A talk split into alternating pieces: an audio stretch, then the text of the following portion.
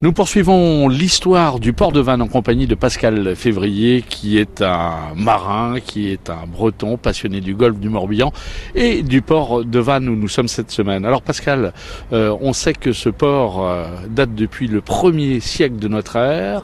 Nous sommes arrivés hier au XIVe siècle et depuis, eh bien, ce port de Vannes a, connu euh, pas mal de péripéties. Ouais, pas mal de, choses. Il a été réaménagé aussi du temps de Napoléon pour vraiment le, le, structurer et refaire aussi la, la rabine. La rabine, c'est la promenade qu'il y a tout au long de, du, du, port, qui fait un kilomètre deux en fait, hein, le, le, port. Et il est bien protégé puisqu'il est au, vraiment au fond du golfe.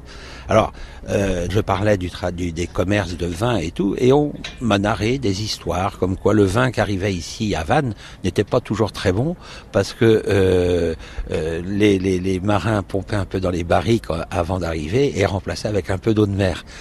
Et, et, si bien que le vin n'était pas toujours de la meilleure qualité. Mais ça, c'est l'histoire qui le dit. Alors, est-ce qu'on a, partant de ce port de Vannes, est-ce qu'on a pratiqué la grande pêche? Non?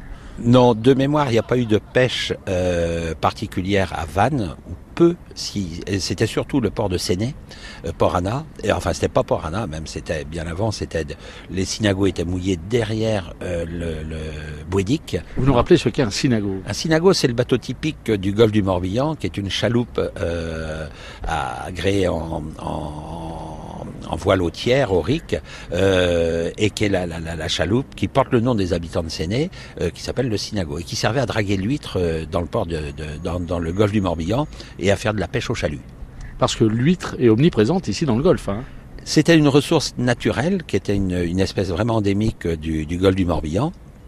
Et, euh, et, en même temps que la ressource a été euh, exploitée, euh, cette ressource naturelle, en même temps a été inventée l'ostréiculture, si bien que la ressource n'a jamais euh, été tarie. Ces huîtres euh, partaient du Golfe par bateau pour être redistribuées ailleurs, non il n'y avait pas vraiment d'exportation. De, de, D'exportation, non, mais un grand marché local avec. je pense que c'était plus ça. Non, il y avait pas. D'abord parce qu'il y avait des problèmes de, de conservation des huîtres, et je pense pas que ça partait vraiment à l'étranger mais c'était vraiment pour le commerce local. Quoi. Alors il y a cette guerre en, en Bretagne. Hein, on va situer au centre.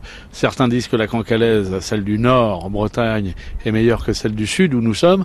Qu'en pensez-vous? Votre avis Je vous vois venir. C'est une question de palais, ça. Moi, en ce qui me concerne, j'adore les huîtres de la Bretagne Sud. Mais je, conçois que chacun défende ses couleurs. Hein. Euh, mais les, huîtres bretonnes, notamment si on prend une plate de belon, il n'y a pas mieux. On vous retrouve, Pascal Février, demain sur France Bleu Armorique pour arpenter, se balader dans l'histoire du port de Vannes sur France Bleu Armorique.